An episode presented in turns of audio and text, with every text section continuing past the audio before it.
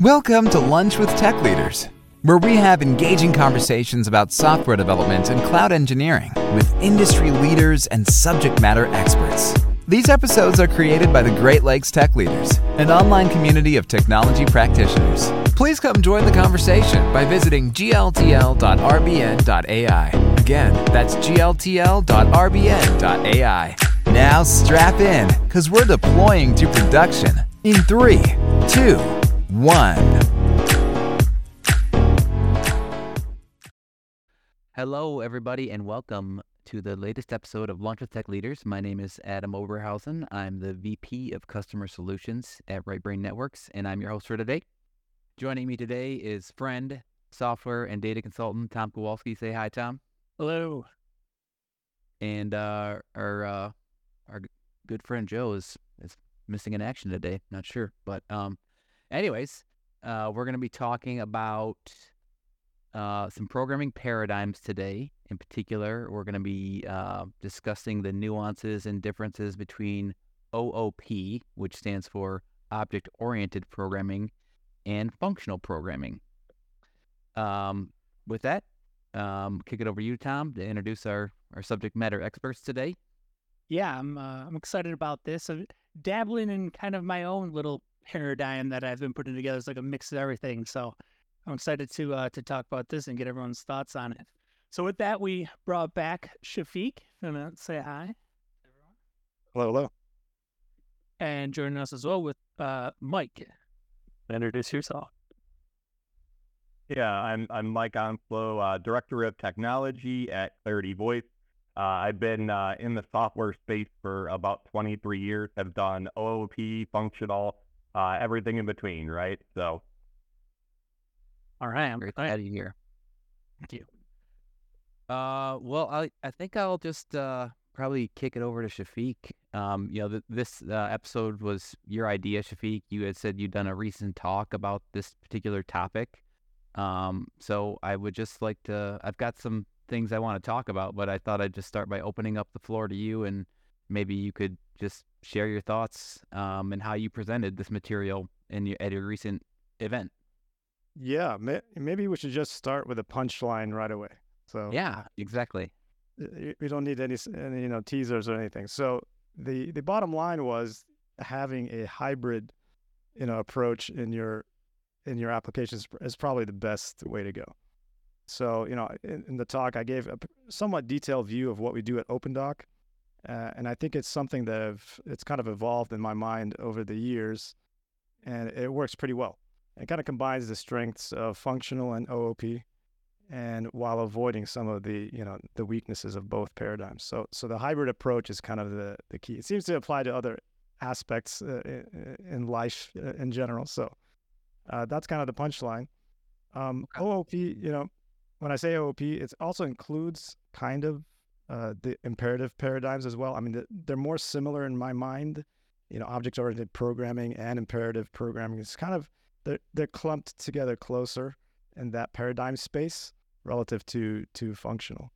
And uh, really, the the experience I had with functional programming was I kind of got into Haskell for you know three years or so. And that was kind of a, a mind bending experience. I think it was very in- insightful and interesting. Um, and so now I'm kind of back from that from that world and, and trying to do the hybrid thing. Okay, well, then maybe let's uh, you know, take a step back and like start with some simple definitions. Like maybe Mike, if you don't mind, in your in your terms, how would you describe OOP? And then how, you know, as if I'm a child, you know, explain OOP to me and then explain functional programming to me um, so that someone with limited understanding of programming could maybe grasp some of these higher level concepts. yeah, I like what Shafiq said about imperative, right? And I do feel like if I'm to explain it to people, I'll say that um, you know, with object-oriented programming, I'm going to do it. I'm going to do the five-year-old or at least the very simple, and then we can expand on that if we need to. But with object-oriented, uh, a lot of times that you know we're we're coupling that or not coupling it, but we're essentially um, you know using an imperative method, which is you know I want you to do it. I want you to do something, and I also want you to do it like this and this, and giving it very specifics, right?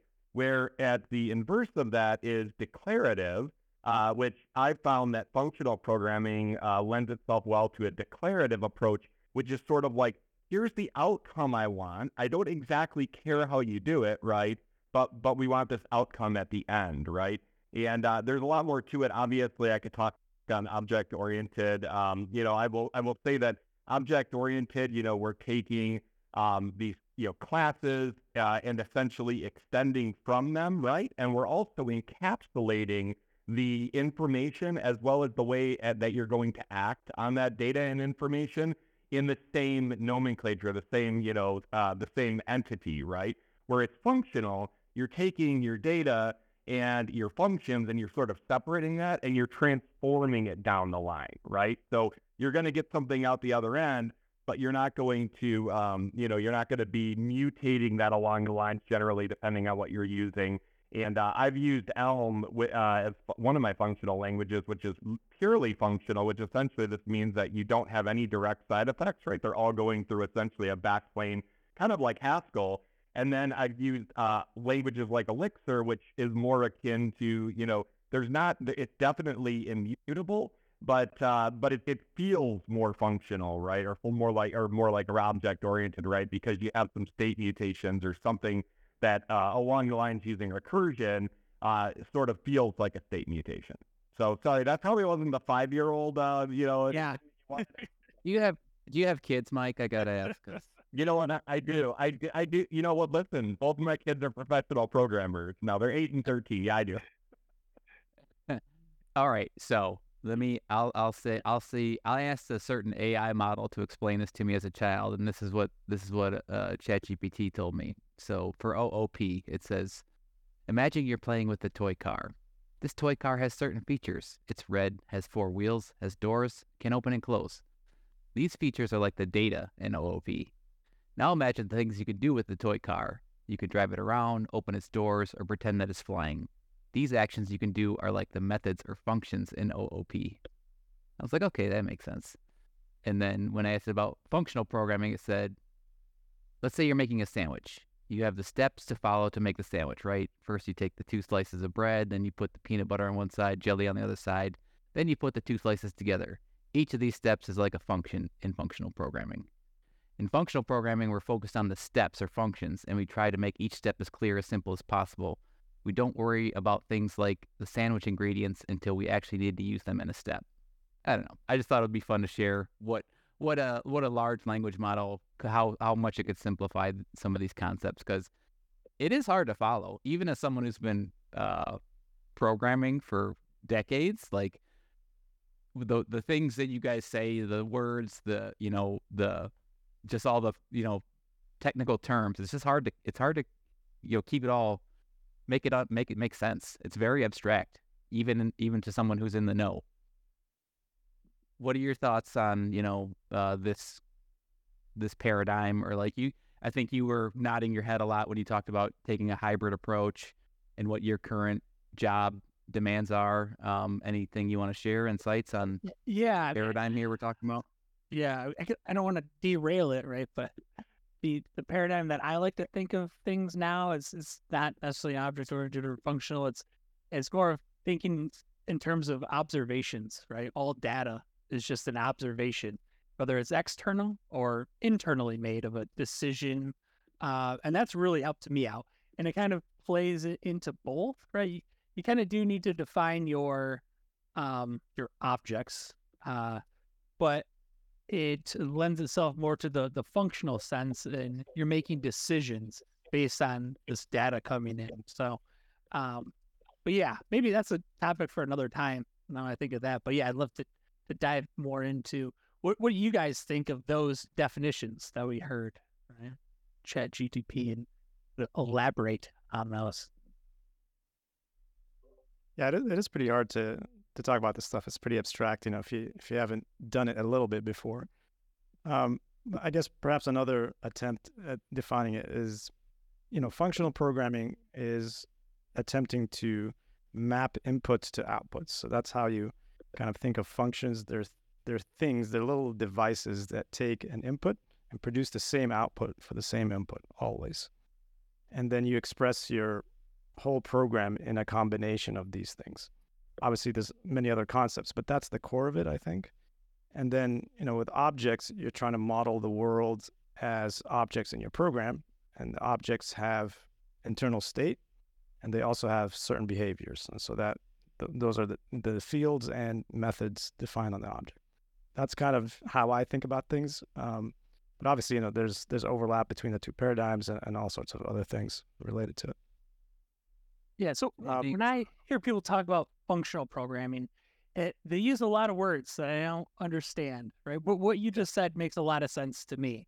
Um, but yeah, what I, I can't even think of some of the you know the offshoots of, of what they say and the but like the side effects, like what you said of what you put in will always be the same coming out, and I love that. So when I do my own little programming paradigm, any type of business logic that I do, I try to model it that way as well, right? Even the time, right? Don't, there's no, there, there's nothing that can be, you know, changing inside of there. So you pass in the time as well, right? Any environment variables into that function, anything that you need, right? So it's it's always the same. I think it's a pure function, is what they call it. But I don't know if that's the same as functional or if it's like a part of it or like what what other parts are there to functional. Yeah. So can I can I take a little detour here? Historical Yeah. historical detour. Yeah, I, lo- I love the history. It helps me.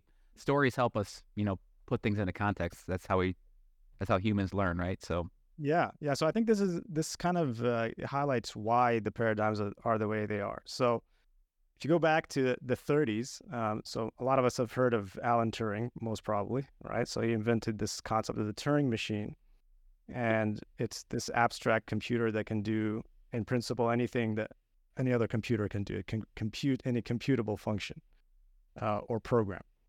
So in my mind, the the Turing machine model is kind of the it maps onto the imperative slash object oriented world pretty well. You know, you're you're manipulating a tape and you're reading and writing state and all that kind of stuff. Uh, a lesser known person is per- perhaps uh, Alonzo Church. So together they they formed this thing called the uh, Church Turing hypothesis. Okay, so Alonzo Church was the inventor of lambda calculus. If you guys have heard of that which is a mathematical framework for modeling computation. And turns out, you know, through this uh, Church Turing hypothesis, it turns out that the two models are equivalent. So the Turing machine and the lambda calculus, they're equivalent, i.e., they can compute the same functions, no more, no less, right? They're equivalent classes. So what does that mean? That means anything you can do on a Turing machine, you can do using uh, lambda calculus as well, and vice versa. F- the functional programming paradigm is basically an evolution of the lambda calculus, right? It's, it's math oriented. It's very based on functions. By the way, that's where the, the keyword lambda comes in in many uh, programming languages for uh, anonymous functions. So lambda calculus kind of birthed this functional paradigm, and then the Turing machine style birthed this, you know, imperative slash uh, object oriented paradigm. So interesting. they are equivalent and you know that that's where they come from but because of that and because of the history there's a lot of terms that come you know from from the old school math days like you know cur- currying maybe if you've heard of that you know immutability that all that kind of stuff pure functions all that comes from the uh, you know math background from uh, the lambda calculus which is pretty interesting so that that's the historical kind of backdrop for this and that's where you know a lot of the the terms still linger from from those days even though they can seem very esoteric Yeah. Yeah. Uh, some of those term pure function means uh, its co- function is considered idempotent. How do you say that word? Mm. I- I- item, uh, points yeah immutability, higher order functions, recursion, referential transparency. It def- it sounds like you're in like a in a, a high, you know, a, a 400 level math class, basically. Yeah. Yeah. So I would say deterministic, right? It's the the word right. It's always always gonna be the same no matter what you put in, right? It's kind of the, the definition there. yeah so the the side effect aspect is a is a big part of it it's it's the idea that when you run a function all it does is a computation and nothing else happens elsewhere right? So the side effect it, side effects are everywhere in object oriented programming. Like if i call a, a method on an object i don't know if some database will be written to or this you know the global variable somewhere will, will mutate or even the object state itself will change. So that's that's usually what happens. So there's a lot of side effects. So you call the function multiple times and different things can happen right the function is idempotent or referentially transparent or pure or all those other synonyms or kind of synonyms then that means when you call it nothing else is happening all you're doing is you're getting an output that is computed based on that input. It's just a mapping from inputs to outputs. Every time you get the same exact thing. Uh, so that's that's where the purity comes in. And it turns out if you enforce that kind of purity in the actual language, such as Haskell, if you actually enforce it at the compiler level, uh, you can do some really neat tricks. Uh, for example, you can cache or memoize the results of a function, right? So if you know that every, that the function is pure, then if you compute an input once, you don't have to run it again. You don't have to compute in the future. You can just cache that. Forever, the value will be the same for the same input, so you don't have to rerun it. You can't do that with with object-oriented uh, languages because you can't cache the result of a method because the method could have side effects, right? It could do something important that you can't cache, right? You're actually sometimes running it for the side effect itself. So that kind of stuff. Uh, I don't know, Mike, if you have anything to add here. Yeah, the, only thing that I'd love to add is um, as, as I was kind of reading the description and, and talk, we're talking about this, you know, I want to mention that, that, that there are very few pure functional languages that truly enforce that, right? Like Haskell's one of them, Elm's another one, right? But essentially, there, there are quite a few uh, programming languages that are a hybrid approach, right? Like Elixir, Scala, F Sharp, and uh, so I just wanted to let folks know that, that that's out there, right? You, you know, you don't have to go really hard to that one side. I'd say that's the, uh, you know, the, the, um, uh, there, there aren't as many people doing that, right? Like I think this hybrid approach is, is actually pretty popular and that's kind of like where I land as well. I wish, you know, all languages would allow you to define them, right? Like, yeah, let, let me do whatever, but I would love to say like, hey, on this function, it's pure don't let anybody, you know, have side effects in it or, uh, you know, like a strict, right, on that the file or whatever. Uh, I'd, I'd love to see that. Um, Pure is best, honestly. I mean, when I'm writing code, I, I go for purity as much as possible and taking side effects and, and trying to keep them to one section of the code, right? Kind of like a backplane that everything has to run through. Yep. Yeah. So, yeah. so Tom, to your point, um, you know, the, the enforcement is important you know, because if it's just kind of optional, then the compiler slash runtime can't make certain decisions because there's no guarantees. So that's why you don't see languages that like let you say, okay, this section, this is just pure functional, this one's not. You know, you it would be kind of cool to to see that, but that's definitely harder to implement from a language design perspective. And you know, and if you don't if you don't do any guarantees, then uh, it's not very useful. The guarantee is kind of where the power comes from. Yeah, even if it was a language like like JavaScript, right? It's not compiling. If there was just maybe like libraries that could do that for me, right? Like you know, decorate it, say like, yeah, this this is you know pure function. Don't let anybody touch the file system or you know anything like that inside of this function or anything. Yeah, I don't know. Yep, we got some interesting questions, uh, conversation going in the chat. I thought I'd just sprinkle them in here. Um, where you know, so Sir Lancelot, he says, you know, take a shot every time you hear Haskell. what are your thoughts on the overhead of copying data in functional languages versus just mutating the underlying data in game programming? In game programming, for example, have you seen this? Does that does the question make sense? I can ask. Yeah, get Lance on here to, to okay, yeah, take take a shot at it. Yeah, that's a great question. So, I mean, there's all these because it's more abstract functional programming usually uh, can be less performant, at least on, on paper, because it's doing more for you and you're not really controlling the metal, so to speak, as much. So there could be more overhead. One of the such one, such example is this uh, copying stuff, right? If data is immutable, then when you you know pass a variable to a function, you're copying it rather than using pointers or something like that. In in practice, I think this is not a big concern, especially with you know modern hardware, modern language development techniques, etc. It used to be. It seems to be. It seems to be right now not much of an issue anymore. You know, these are kind of constant time overhead that you pay for, and they will be optimized for you in some way, so you don't have to worry about it.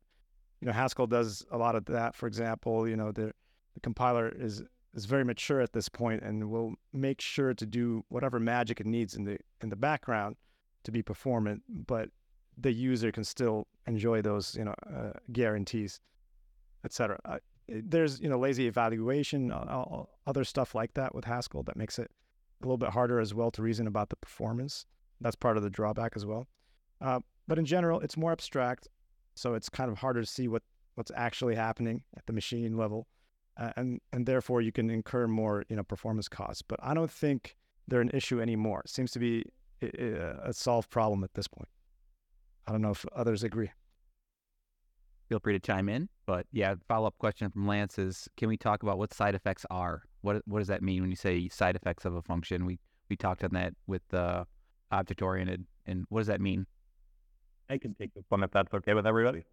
Yeah. So so side effects and Tom touched on this too, right? Side effects are something that um, essentially take you away from purity on a function, right? So uh, a random number is a side effect, right? It's going to be different every time you run it. The time, right, would be different every time uh, you run it. Hitting a date, you know, connecting to a database and either reading or writing data, right? These are things that could be different the next time you run the function one time to another. So uh, with pure functions, not having a side effect means not doing anything that could change, right? That that output as um as you mentioned, as folks mentioned. Okay. With the same input. And also from the from the chat room, uh, just to wrap it up, we've got uh, from Nicole. You know, just a question. It sounds like functional programming is for more specific use cases.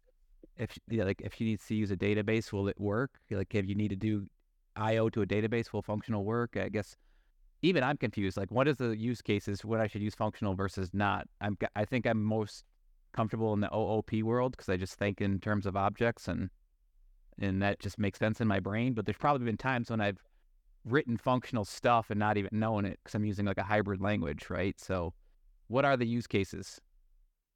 Yeah, so I mean, think about writing to a database. That's not good for functional programming. That's a side effect. That's intentionally you want to change the world in a permanent way, right? In a semi-permanent way, you're changing a record. So that's not very amenable to a functional style. On the other hand, think of like some pure computation, like a math function, like computing the interest payment on a loan. That has specific inputs, and your output is always the same given the same inputs.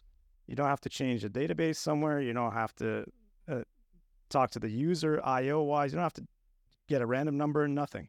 It's a pure computation. So that would be great for a you know a functional paradigm. But in general, you know, if you kind of want to think about real world applications, perhaps the best one is a compiler. So functional languages are very good for writing compilers themselves. Why? Because you can think of a compi- uh, compilation as just a pure function that takes source code and outputs some other source code or you know binary code, whatever the output is and it's deterministic and there's no side effects, right? For the same input, hopefully you're getting the same output every single time. And you can so you can model the entire compiler as a function that can be broken down into subfunctions, obviously. And, and that that is something that can write, you know, end to end in a functional programming language, and it would feel completely natural uh, with, with no headaches. Question for both of you: When you guys are working with your development teams, um, are you, when you're scoping out work, are you at that level where it's like this should be in this you know we're gonna this should be written in an OOP style, this should be written functional? Are you having those conversations in your in your sprints or whatever methodology you're do, using to actually get code into production? Are you guys talking about what paradigm that this this functionality should be written in? Yeah, absolutely. Mike, go ahead. I'll I'll share after you. Yeah, absolutely. I mean, there are definitely conversations around this. Uh, we're not doing any games programming or anything, though. I would say that uh, you know I, am interested now to to look at uh, games programming with functional, you know, just to just to kind of get an idea of where they where we're at in the modern age.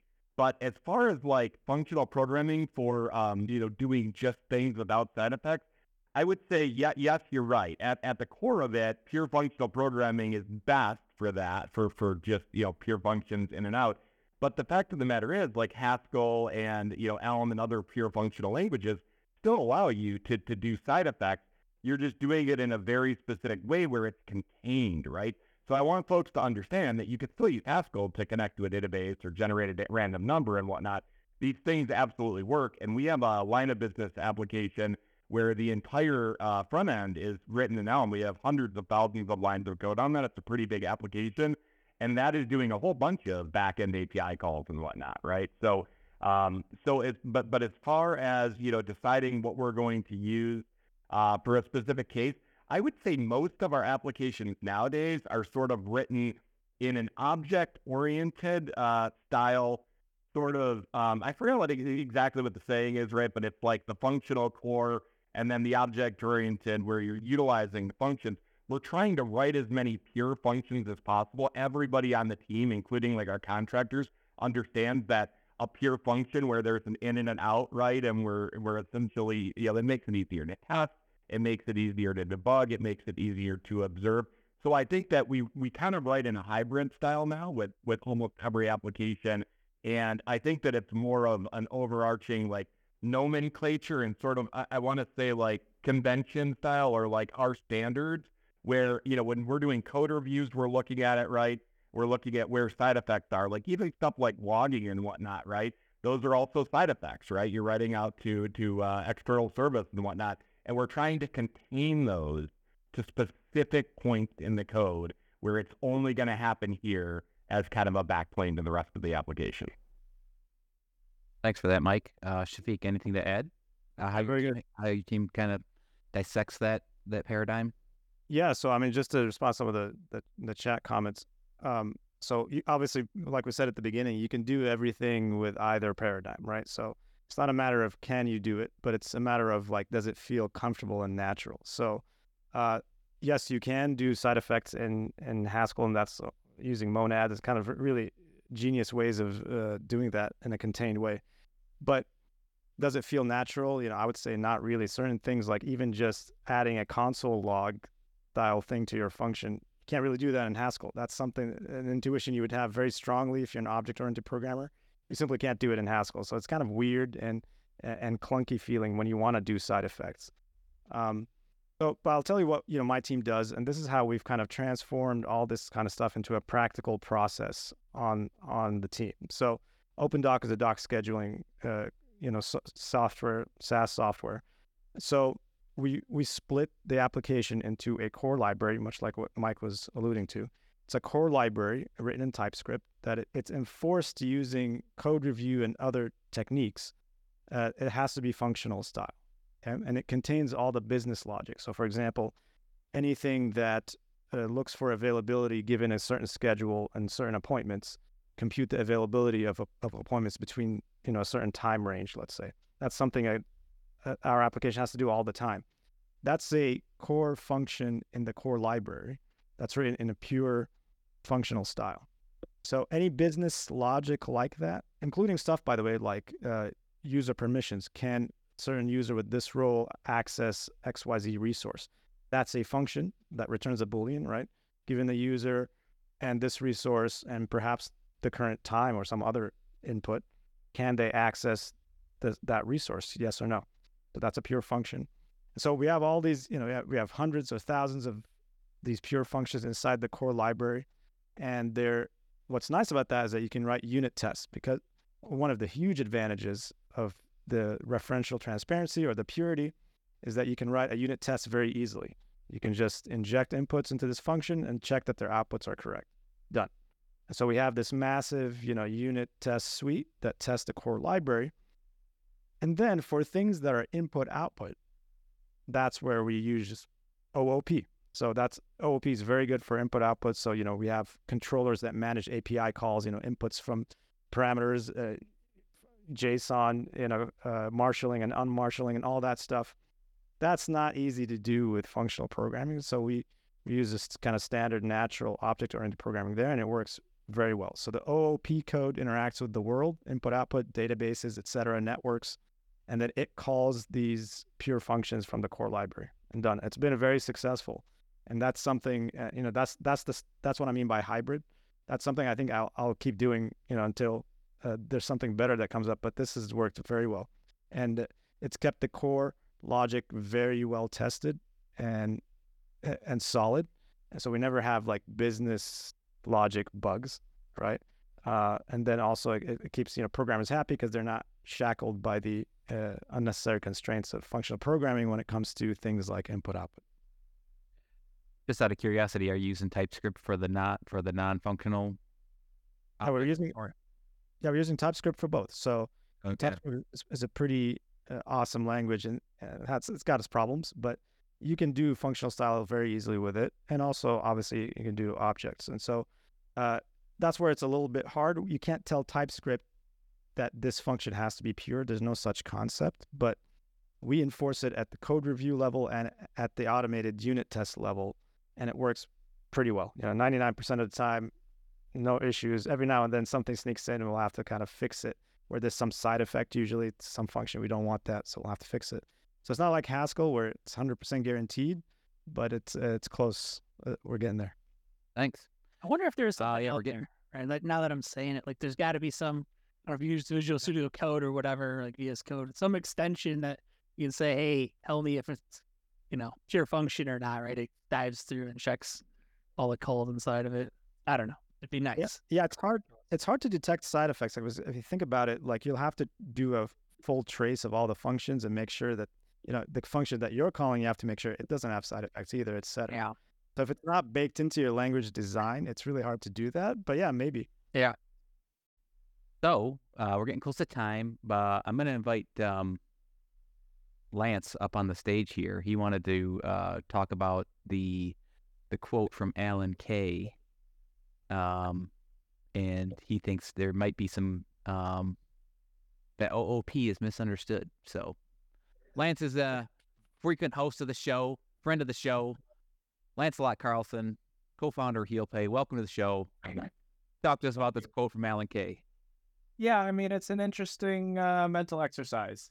Uh, he, I think of it as he was thinking about OOP as this message passing thing, um, you know, I, everyone compares the analogy of like the uh, uh, chaos theory idea where you create little objects and then they sort of like, you know, from these little objects, you can then create a system because, you know, they're all interacting with each other.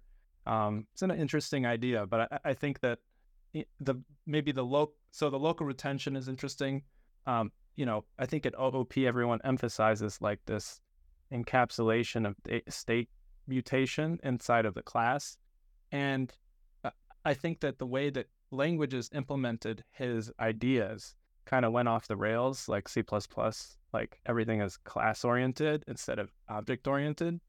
And so, and, and his, his emphasis was more on message passing. What, what are you defining as far as like defining the, the and when, when we say message passing, it's like the, the public interface for which you are speaking to other objects. And that was really more of the emphasis rather than this sort of class based hierarchy, inheritance, that kind of stuff. Like we, I think OOP got a bad rap. I feel like that happens to, to any any term, right? Yep. In, in, technology, you know, turns into something else that was completely the opposite, like DevOps, right? It's now I means completely the opposite of what it used to be when it started off. Oh. So yeah. But you know, even with message passing, so yeah, so that, that is a nice way to think about it. So when you call a method on an object, you can think about it as you're passing that object a method, uh, or sorry, message, mm-hmm. right? So you're saying, hey, do something, or, or hey, something happened, whatever it is, it's some message that you're passing to the object. However, I think there's still the concept that the object maintains its internal state uh-huh. and it does something with that message. It might store it, it might update some other parameters, it might reach out to another object and do further things, which have further side effects. So I, I think that's still in there and that's still implicit in the message passing paradigm. So you're not you're not going to escape this uh, side effects business, right? Um, no matter what you do, like it's it's baked into object oriented pretty strongly because each object has some internal state and gets manipulated over time the the reason why that's appealing is because a lot of the real world behaves like this, right? Like uh, uh, bacteria and you know cups and humans and uh, cars and all that. You, you can pretty easily, at least on the surface, you can map your problem onto object-oriented programming pretty quickly. That's why it's appealing. I think it's very intuitive in that sense. But the you know the drawbacks are becomes hard to reason about when you have this chaos of tons of objects interacting with each other, holding their own state. When you come back uh, an hour later, all the objects would have different states, and now you, you have to reason about them differently. You can't use the same reasoning, right? Uh, you can't you can't guarantee certain things, and so it's harder to to reason about, and perhaps harder to find bugs, etc. Yeah, it's interesting. I, I've looked at the um, Elixir and Erlang community quite a bit, where they do a lot of this message passing stuff, and you still run into this issue of okay, I've changed one side of it of the message passing, and then the other side, you know, it gets corrupted because of you know all of that. So there's there's problems on the functional side as well, uh, where when you're mutating you're, you're mutating the messages back and forth, and so you have to handle that somehow, versioning that goes along with it. Um, I, I just think that yes, there.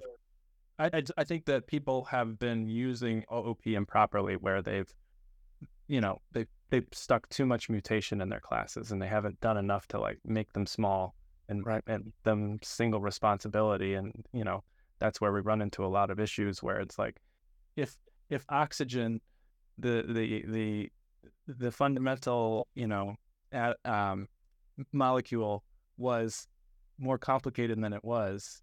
I mean, it probably it still wreaks havoc on certain things, right? I mean, it oxidizes things, but like, if it wasn't as simple as it was, like, it wouldn't be useful to, to hook into other things. So, I'll I'll make a quick note about that because um, I'm, I'm glad you brought Elixir and Erlang up. So the the back end of that same line of business system that I was talking about, and we have a few back ends written in Elixir, and I, I like the balance that Elixir strikes with with the message passing. It's using recursion behind the scenes, right? But it feels very object oriented.